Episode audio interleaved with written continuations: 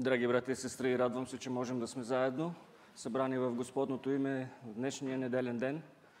Ще ви помоля да се изправим и да чуем призивните думи на Божието Слово, което ни казва Боже, Ти си мой Бог, от ранина те търся, душата ми жадува за Тебе, плътта ми те ожида.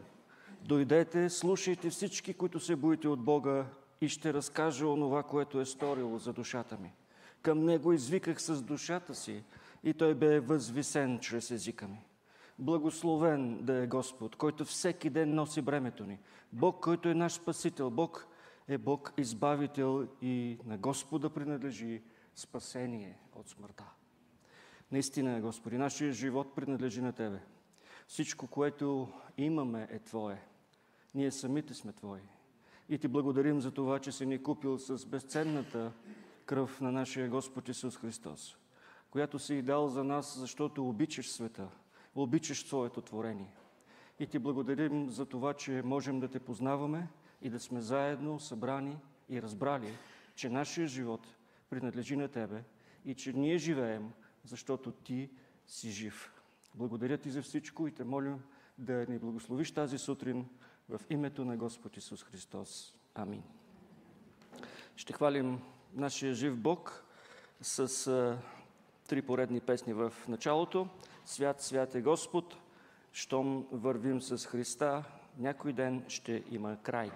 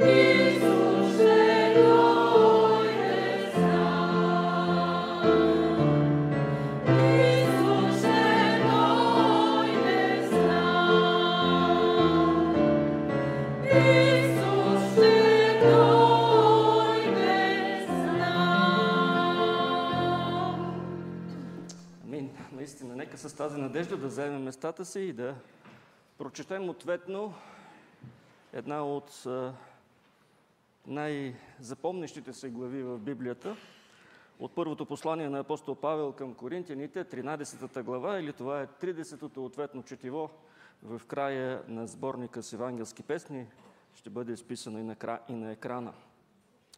Ако говоря с човешки и ангелски езици, любов нямам, аз съм станал мед, която звънти или кимвал, който дрънка –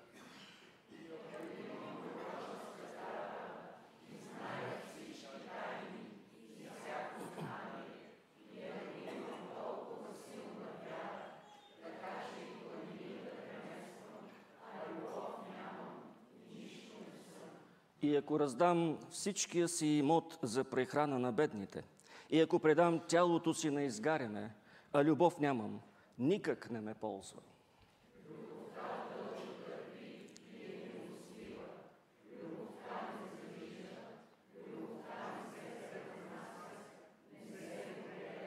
Не безобразничи, не търси своето, не се раздразнява, не държи сметка за зло,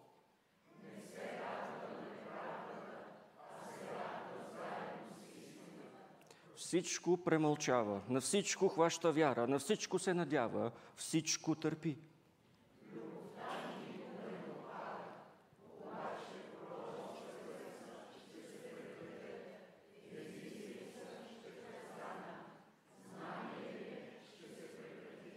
Защото отчасти знаем и отчасти пророкуваме.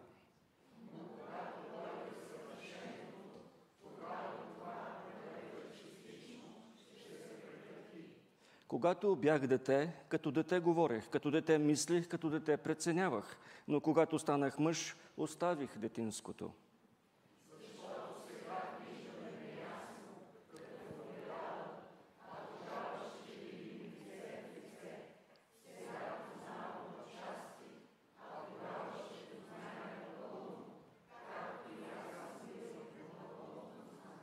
И така, остават тези трите – вяра, надежда и любов. Но най-голямата от тях е любовта. Амин. И тя, любовта, ще пребъдва вечно. Защото ние имаме нужда от вяра тук, докато сме в този свят.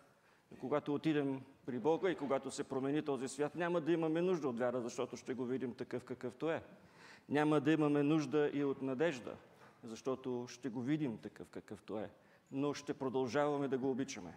Честит празник на всички! Които празнуват днес. Нашият хор ще изпее Пеем Алилуя. thank you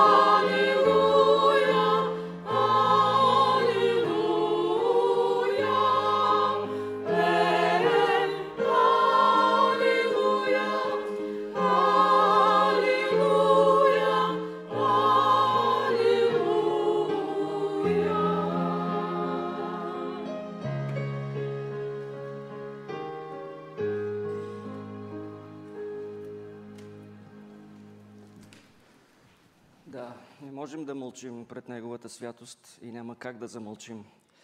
Нека да се изправим и да чуем думите на Божието Слово, отправени към нас тази сутрин, така както ги е записал апостол и евангелист Йоанн в своето първо съборно послание, глава 2, от стих от 28 до 10 стих на третата глава. И така, дечица, стойте в Него, тъй когато се яви, да имаме дразновение и да не се посрамим пред Него при Неговото пришествие. Ако знаете, че Той е праведен, знайте, че и всеки, който върши правда, е от Него роден. Вижте каква любов ни е дал Отец. Да се наречем Божии деца е такива и сме. Затова светът не ни познава, защото Него не позна. Възлюбени, сега сме Божии деца и още не е станало явно какво ще бъдем, но знаем, че когато стане явно, ще бъдем като Него, защото ще го видим такъв какъвто е.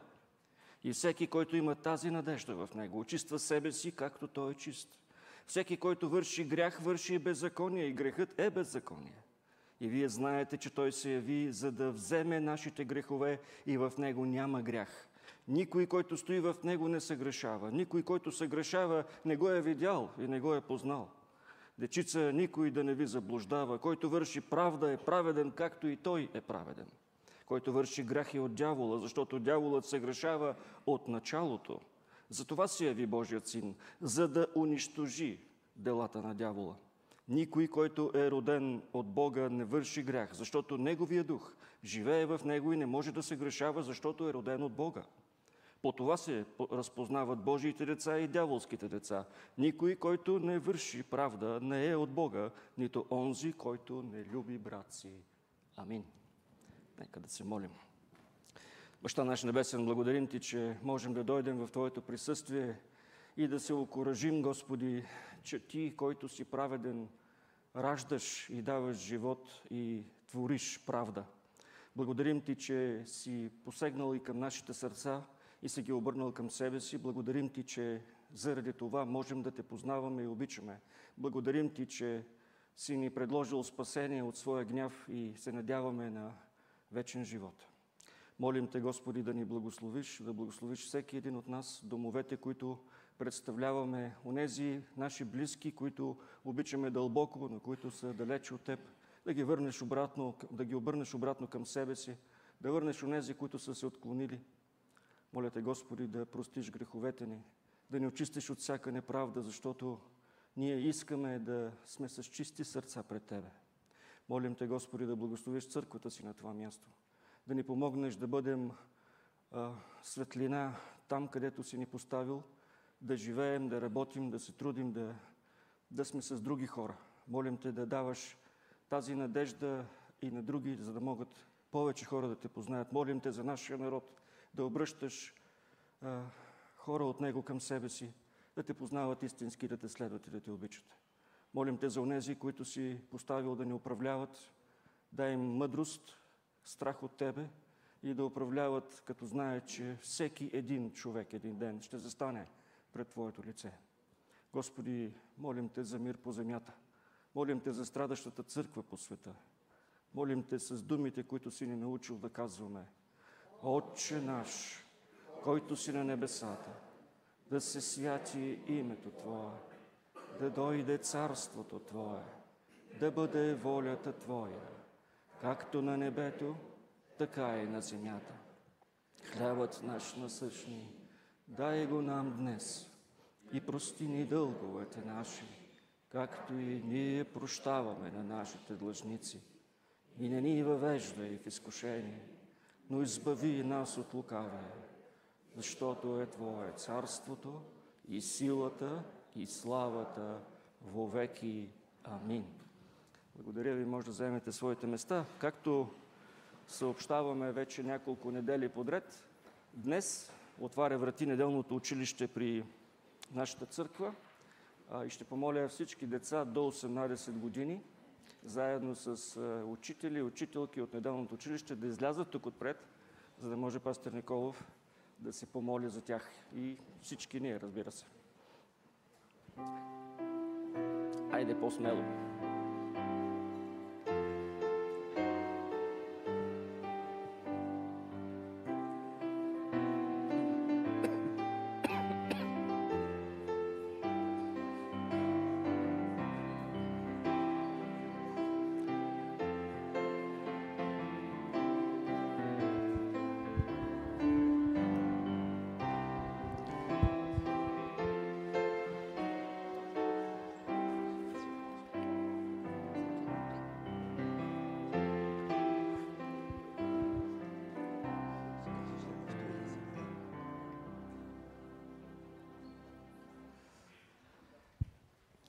Ние знаем, че това не са всички деца. Идват а, и други, ще дойдат сигурно малко по-късно или от следващата неделя. Но това е страхотно да откриеме неделното училище. А, искам да попитам децата, възрастните да мълчат. Обичате ли математика? Да или не?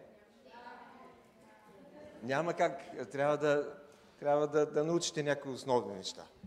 Поне аритметика. Нали така? А знаете ли, че има една библейска аритметика и Исус се демонстрира в едно свое чудо. И там имаме пет аритметични действия. Събиране, изваждане, умножение, деление и остатък. Исус събра много хора, той проповядваше и огладняха хората. И попита, има ли някой нещо да даде храна за тези 5000 мъже, отделно жени и деца? Огромна тълпа. И едно момченце, точно като някой от вас, да, казаха, имам пет хляба и две риби. Ето умножение, а, събирането. Пет плюс две колко е? Така. И това нещо ги дадаха на Исус. Сега, какво имаме следващото действие? Изваждане. Момченцето трябваше да извади от себе си тези неща, за да ги даде на Исус. И когато ние дадеме на Исус всичко, което имаме, Той ще ни благослови и ще благослови и други, но ще извади онези неща от нас, които не са най-хубавите и най-добрите. Следващото действие – умножение. Исус умножи тези пет хляба и две риби. Представяте ли си какво умножение е било на такава огромна а, тълпа? Колко много хлябове и колко много риби станаха. Следващото действие какво е? Раз, разделяне, деление. Той ги разпредели и ги даде на всички, които бяха там. И накрая имаме остатък. Кой ще ми каже колко е 16 делено на 5? Колко?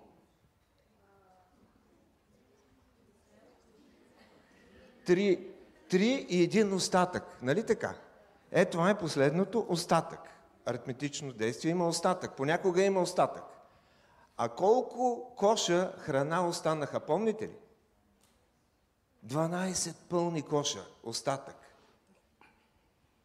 Аз мисля, че тази аритметика се отнася и за всички нас, по-възрастните.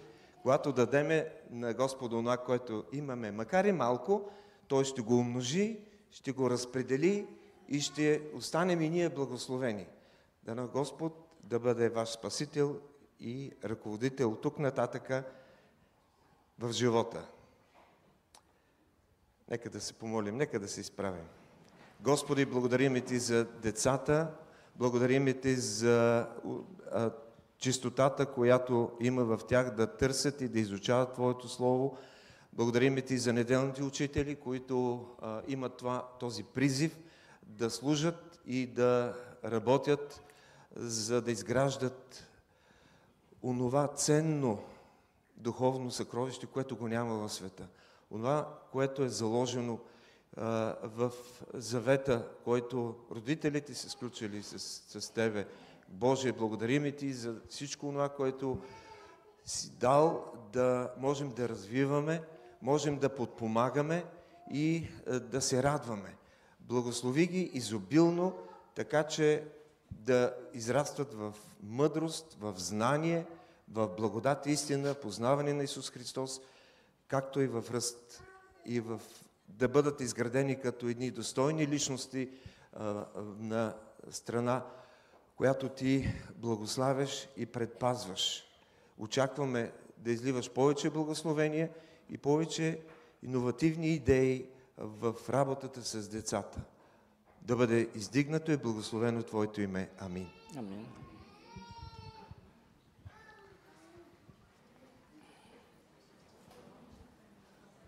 Имало балони на всеки. Ще стигнат ли? Само на тези, които успяха да сметнат колко е 5 плюс 2.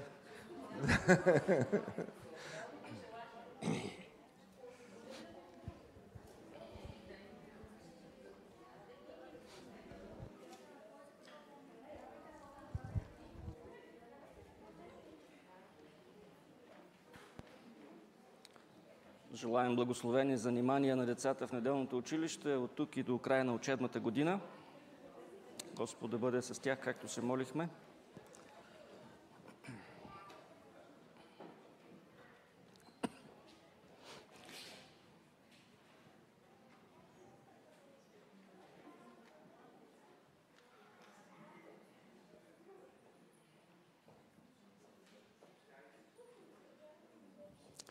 Уважаеми брати и сестри, когато бях сравнително млад във вярата, моите приятели, невярващите ми приятели, идваха при мен и ме окоряваха, че имам много удобно християнство. На тебе ти е лесно, казваха те, грешиш, после се покаиваш и след това пак същото. Пак грешиш, пак се покаиваш, а той Господ там високо горе ти прощава винаги. Тогава, признавам си, не знаех много как да им отговоря, а това неправилно мислене се шири и днес сред нашите близки и познати. Обвиняват ни и днес в удобна вяра и в лесно справяне с греховете ни. Но ние знаем, че християнството се различава от всяка друга религия с това, че се основава върху делото, което Бог е направил за нас чрез Господ Исус Христос. Това божествено спасение от Неговия гняв. Всяка друга световна религия се основава на нещата, които ние трябва да направим, за да спечелим благоволението и прошката на Бога. Тоест, те са човешкото дело, човешкото изпълнение. Всяка друга религия учи, че трябва да направим определени неща и да спрем да вършим други, за да спечелим Божията любов и милост. Християнството или вярата в Христос учи, че вършим определени неща и спираме да вършим други, заради това, което Господ Исус Христос е направил за нас и защото сме му признателни и го обичаме. Как може някой, който е бил избавен от наказанието за греха, от вечността в ада, да се върне да живее същия живот, който го е държал на пътя към ада преди това? Как може някой, който е бил очистен от осквернението на греха, да пожелая да се върне в същата поквара? Как може някой, който знае какво е направил Исус Христос заради нас, да продължи да живее, като че ли Господ не е важен? Как може някой, който осъзнава колко много е пострадал Христос заради нашите грехове, да продължава да се грешава, като че ли тези страдания са били безсмислени, безцелни? Една от причините апостол Йоанн да напише това послание е да се опита да изчисти подобни погрешни разбирания и да ни представи добротата на добрата вест, да ни покаже истинската същност на нашата вяра. Разбира се, проблемите в неговите църкви не са били само от морално естество – в тях са се подвизавали заблудители, които подмамвали вярващите и им проповядвали една удобна вяра. Вяра, която се продава и днес. А именно, че няма значение какъв е живота ти, важното е да си вярващ. И това е достатъчно да си истинско Божие дете. Факта, че живееш като абсолютен грешник, нямало кой знае какво значение. Но Йоанн не иска неговите брати и сестри да живеят в заблуда защото тя разяжда сърцата им и ги води в един погрешен начин на мислене и разбира се погрешен начин на живот. Затова той им казва загрижено, дечица, никой да не ви заблуждава. Който върши правда е праведен, както и той, както Христос е праведен. С други думи, Евангелието, благовестието, коренно променя живота. Не позволявайте на никого да ви отнема тази надежда. Никой, роден от Бога, не живее безбожно. Има ясна разлика, като разликата между черното и бялото, между тези, които, на, на които баща е дявола и тези, на които баща е Бог. Бих искал днес да разгледаме този пасаж, като изкажем едно обобщаващо го изречение или твърдение. А именно, защото праведният Христос ще дойде и ние ще станем праведни, сега нека живеем праведно, като стоим, като пребъдваме в Него. Защото Христос, праведният, ще дойде и ние ще станем праведни. Нека сега да живеем праведно, като стоим, като пребъдваме в Него. На първо място Йоанн казва, че Христос ще дойде. И така, дечица, стойте в Него, та когато се яви да имаме дразновение, да не се посрамим пред Него при Неговото пришествие. Ако знаете, че Той е праведен, знайте, че всеки, който върши правда, е от Него роден. Вижте каква любов ни е дал Отец. Да се наречем Божии деца, такива и сме. Затова светът не ни познава, защото Него не позна. Възлюбени, сега сме Божии деца и още не е станало явно какво ще бъдем, но знаем, че когато стане явно, ще бъдем като Него, защото ще го видим такъв какъвто е. И всеки, който има тази надежда в Него, очиства себе си, както Той е чист. Всеки, който върши грях, върши беззаконие. Грехът е беззаконие. И вие знаете, че Той се яви, за да вземе нашите грехове и в Него няма грях. Поне пет пъти Йоанн използва думата явяване в нашия пасаж.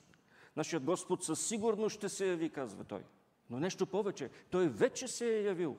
В стих 5 той пише, че Господ Исус е дошъл в определеното време на земята и се е появил пред човека, като се е родил от жена и самият той е станал Бого човек.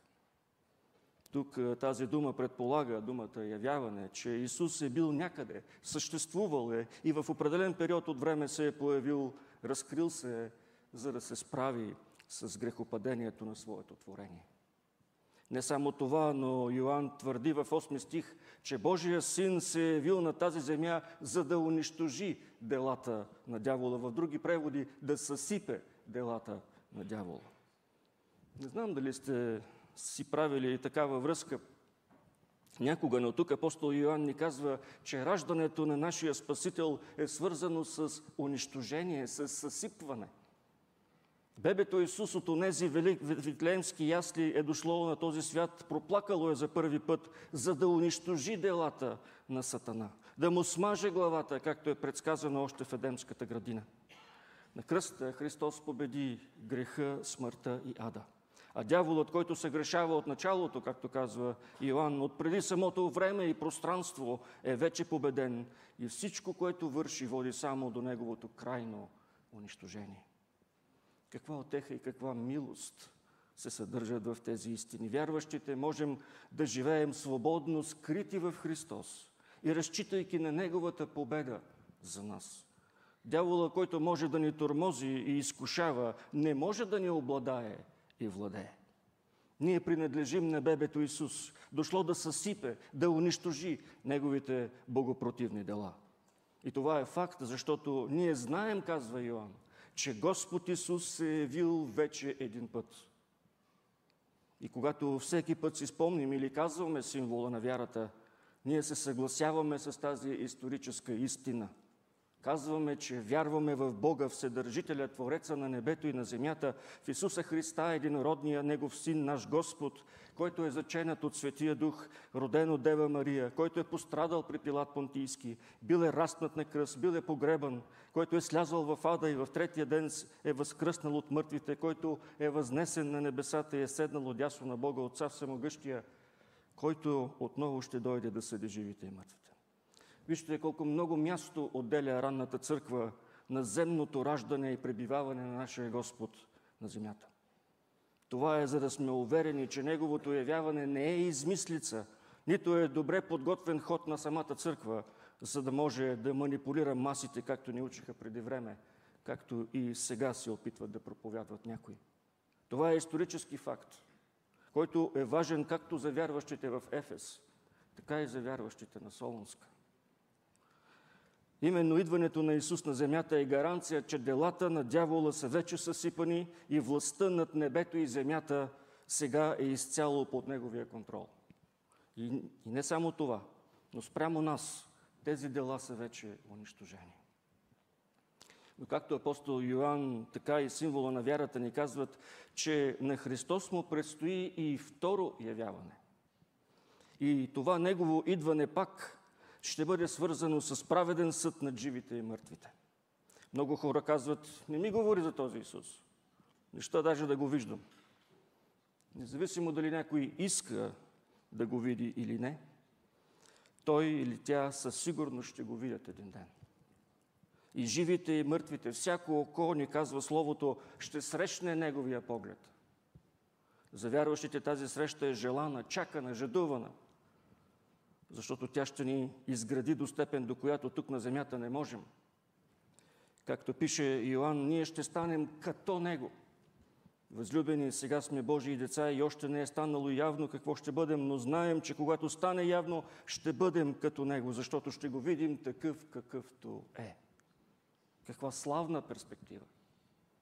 Нека мислим за това, нека да се стремим към това, нека да живеем с тази призма в съзнанието си, за да имаме и надеждата здраво закотвена от Божието Слово. Между тези две явявания ние пребъдваме и подражаваме, оставаме в Христос и приличаме на Христос. Защото праведният ражда праведници. Помазаника ражда помазаници. Тези, които живеят в праведност според волята на помазаника. А тези, които Бог ражда, Той не изоставя. Никой, който е роден от Бога, не върши грех, казва Йоанн. Защо? По две причини. Защото Неговия дух живее в него и не може да се грешава, защото е роден от Бога. Онези, които са скрити в Христос, духът запазва чисти до славното възкресение на мъртвите. Апостол Йоанн ни казва на второ място, че ще станем праведни в светлината на явяването на нашия Господ. Вижте каква любов ни е дал Отец.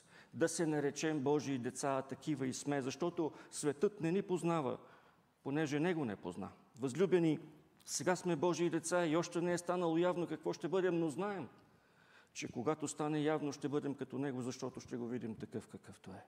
И всеки, който има тази надежда в Него, очиства себе си, както Той е чист. Всеки, който върши грях, върши и беззаконие, и грехът е беззаконие. И вие знаете, че Той се яви, за да вземе нашите грехове и в Него няма грях. Мисля, че на всеки е ясно, че ако изповядва, че е Божие дете, а живее като изчадие на ада, нещо в изповедта му не е наред. И тук се повдига въпроса колко праведен трябва да бъде нашия живот, за да сме уверени в своето спасение, да сме угодни на нашия Господ, да изразяваме любовта си към Него. Колко свято е святото живеене. Християни ли сме, ако грешим по навик? Вярващи ли сме, ако прекаляваме с храна, с работа, с служение, с шопинг терапия, да пазаруваме ненужни неща от моловете и така за разтуха, да се занимаваме много със своите телефони, да висим всеки ден в Фейсбук или пък срещаме с по-вътрешни и скрити грехове, като лоши мисли, завист, себолюбие, клюкарство и какво ли още не. Колкото и стриктно да гледаме на вървежа си с Бога, трябва да признаем, че тук на тази земя през този живот няма да можем да достигнем до ангелска святост. Макар да сме освободени от властта на греха, не сме освободени от покварата на греха. Въпреки, че имаме увереност в спасението си в деня на Неговото идване, защото имаме лична, покорна, постоянна връзка с Господ Исус, ние не сме Христос, само приличаме на Него. Може и да имаме ореоли на главите си, но те често са пропукани изчупени. Може да не ходим в грях, но все пак падаме в него. И така, ние се молим ежедневно, ежемесечно, ежечасно с молитвата, която Господ научил учениците си да казват прости ни дълговете наши. И понякога се съгласяваме заедно с псалмопевците. Господи, не ме обвинявай в негодованието си, не ме наказвай в яростта си, няма здраво място в плътта ми поради Твоя гняв. Няма мир в костите ми поради моя грях. Защото беззаконията ми надвишиха главата ми като тежко бреме, много ми натежаха. Избави ме от враговете ми, от всичките ми престъпления. Не ме прави за присмех на безумния. Смили се над мене, Боже, според милостта си, според величието на милосърдието си. Изличи престъпленията ми. Измий ме съвършенно от беззаконието ми и очисти ме от греха ми. Всеки ден като християни, ние сме на колене и заедно с бирника изповядваме Боже, бъди милостив към мене, грешника. А го правим, защото ако кажем, че нямаме грях, лъжим себе си и истината не е в нас.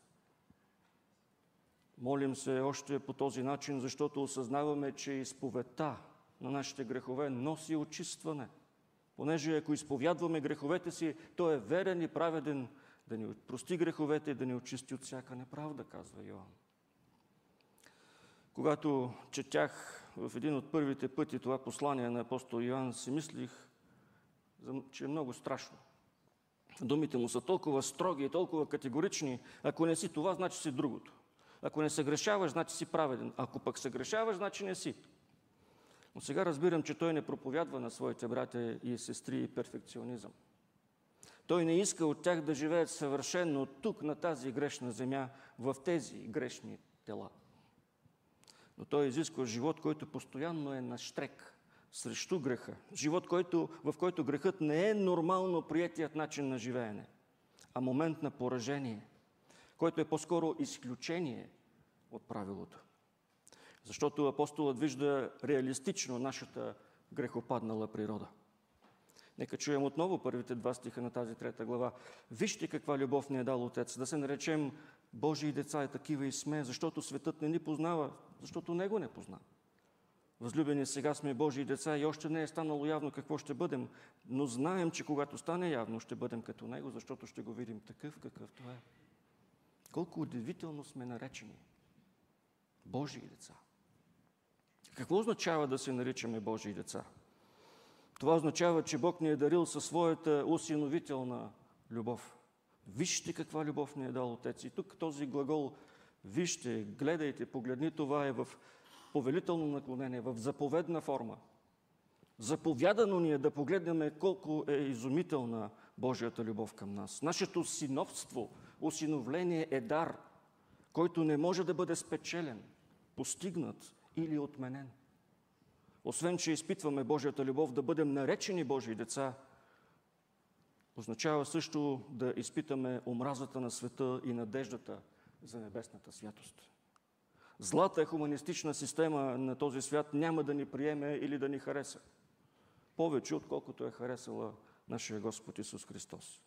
Знаем, че е парадоксално някой, който въплащава блаженствата в себе си, някой, който е смирен, кротък, милостив, миротворец, каквито трябва да са истинските вярващи, какъвто беше нашия Господ, да бъде преследван, но това е и реалистичното, всекидневно свидетелство на църквата и на всеки истински християнин. Христовите ученици, тези, които са солта на света, получават безмилостно преследване сега и за щастие духовно съвършенство по-късно. Когато се яви не преди това. Когато се яви, ще бъдем като Него. Когато Исус се върне, за да съди и спасява, ние ще бъдем спасени от всичките си грехове.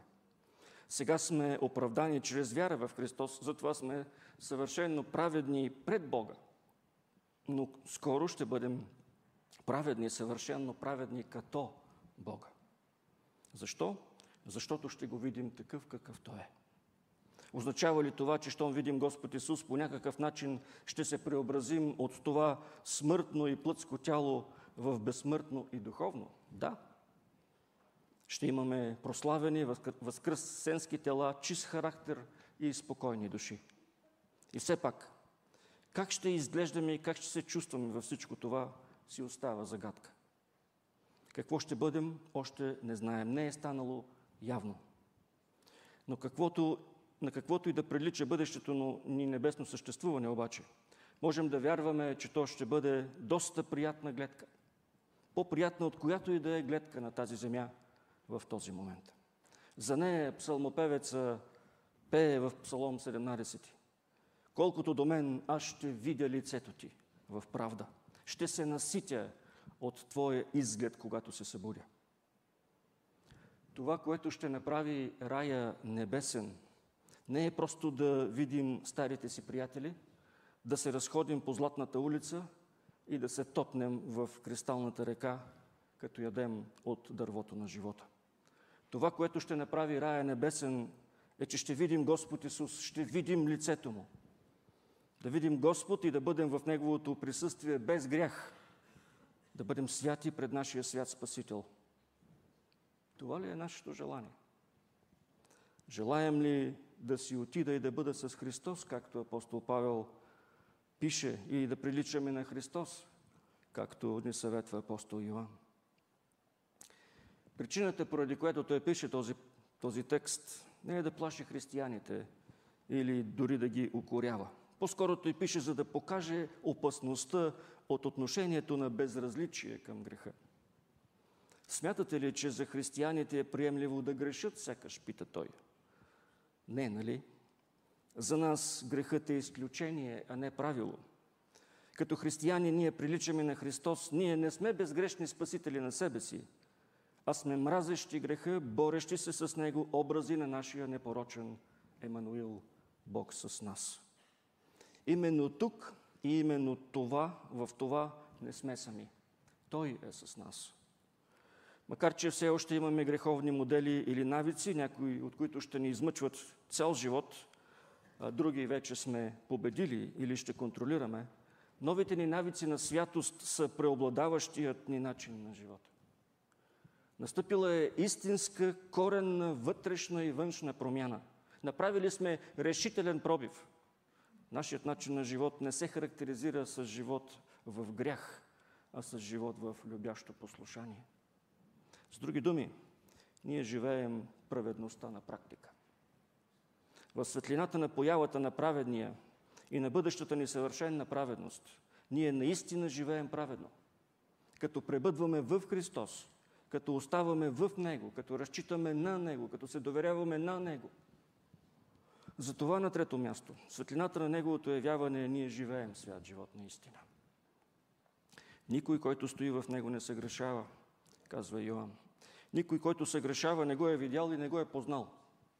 Дечица, никой да не ви заблуждава. Който върши правда е праведен, както и той е праведен. Който върши грях е от дявола, защото дяволът се грешава от началото. Затова се яви Божият син, да унищожи делата на дявола.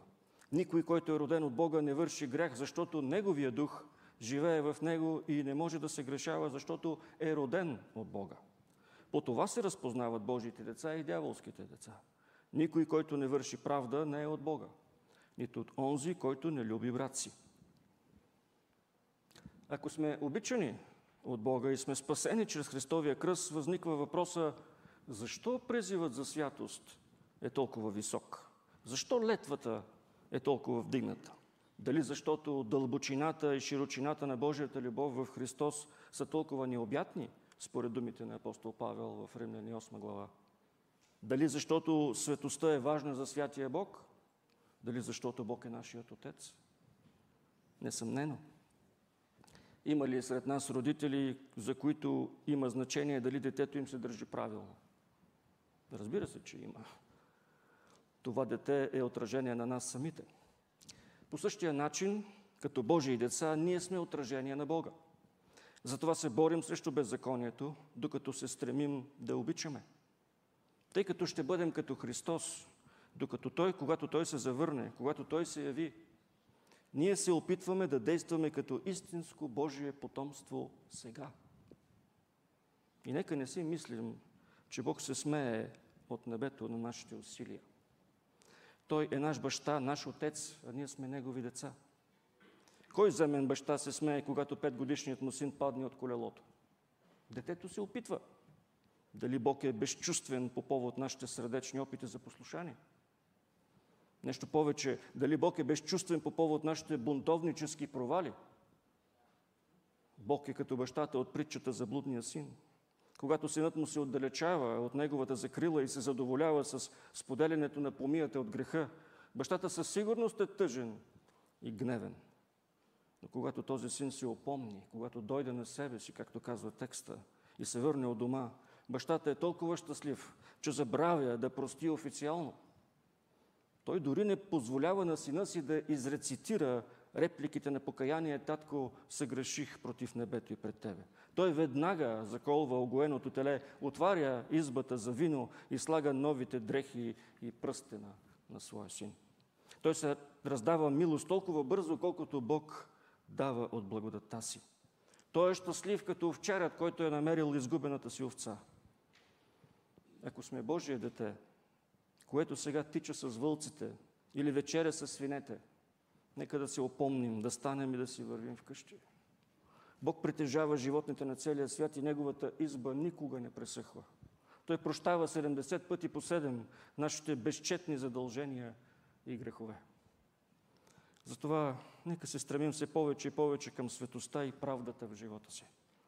Нека се захванем с големите грехове, които ни измъчват всеки ден и да се борим с тях, докато ги покорим под мощната ръка на Бога. Нека изкореняваме малките грехове като свечите на компромис, непостоянство, които са като камъчета, на пътя и могат да преобърнат колата на живота ни. Защото най-голямата ни нужда като отделни вярващи, като църковна общност, даже е нашата лична святост пред този свят. Защото това, което, от което той има нужда да види, е свята църква, която отразява Христос. И то не само с евангелизаторска цел, не само за да се споделя по-лесно Евангелието, благовестието, но и за, за да се прославя нашия Господ Исус Христос. Това, на което се радва най-много Бог Отец, е христоцентрична църква, христоподобна църква. Началото на пети век Аврелия Августин Блажен изнася 10 проповеди върху първото съборно послание на апостол Йоан. В увода към по-късната си книга, посветена на тези проповеди, той пише Човекът, който притежава онова, за което чува в това послание, трябва да се радва, когато го чуе. Четенето му ще бъде като масло в огън. За другите, посланието трябва да бъде като пламък, поставен под дърва за огрев. Ако той до сега не е горял, докосването на Словото може да го запали. Може би, може би вие сте като този първи човек. Чувате за необходимостта от святост и се радвате, че Бог така е променил живота ви, че светостта е реалност в крачките ви с Него. Светостта е очевидна за всички. Очевидна е и за вас самия.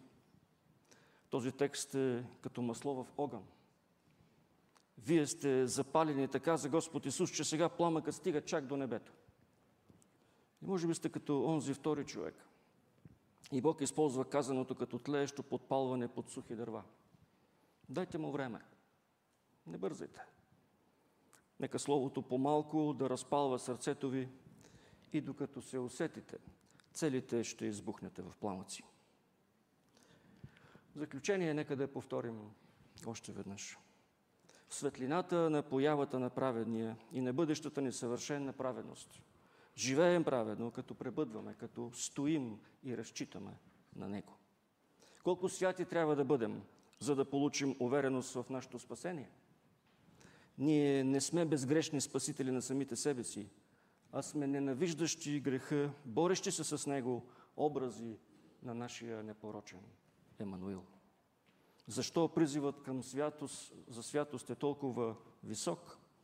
Защото Бог е нашият Отец.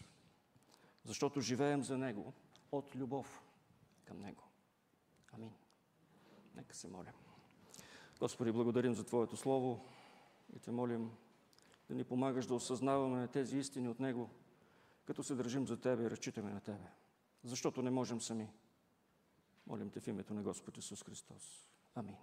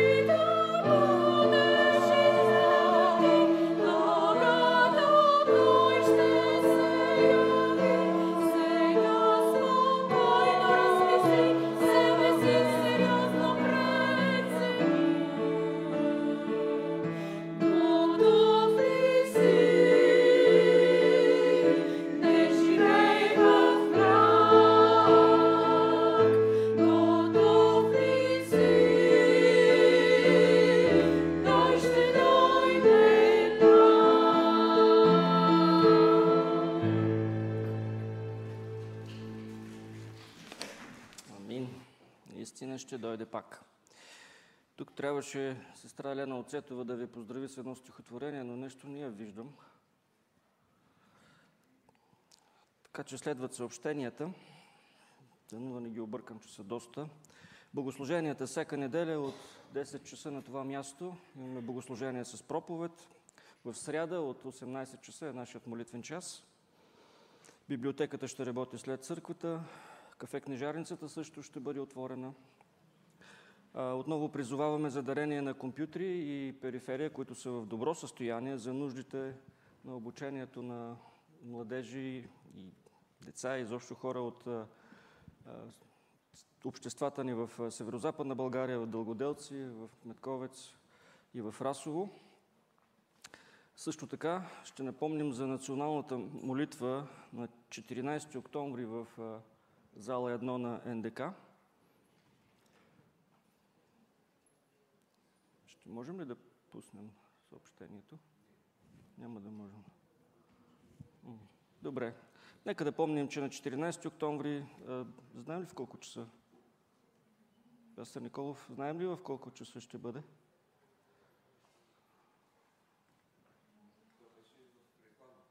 Да, добре. Ще има национална молитва. Можете да потърсите в интернет. Да. Добре, ще завършим с песента «Щом тръба Господна за тръби», по време на която ще мине и дискуса за нуждите на Божието дело на това място. Щом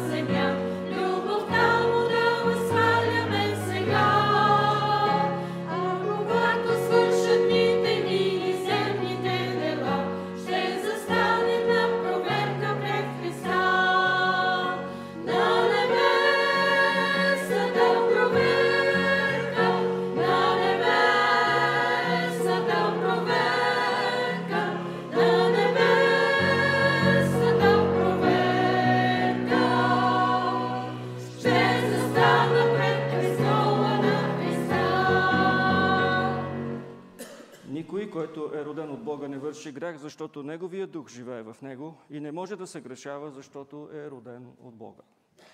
И сега нека благодата на нашия Господ Исус Христос, любовта на Бог Отец, общението, ръководството и присъствието на Святия Дух, един Бог в три лица, да бъде и да пребъде с всички нас, с домовете ни, с чадата ни, с църквата на това място и с Христовата църква по целия свят, сега и през цялата вечност. Амин. Ти живей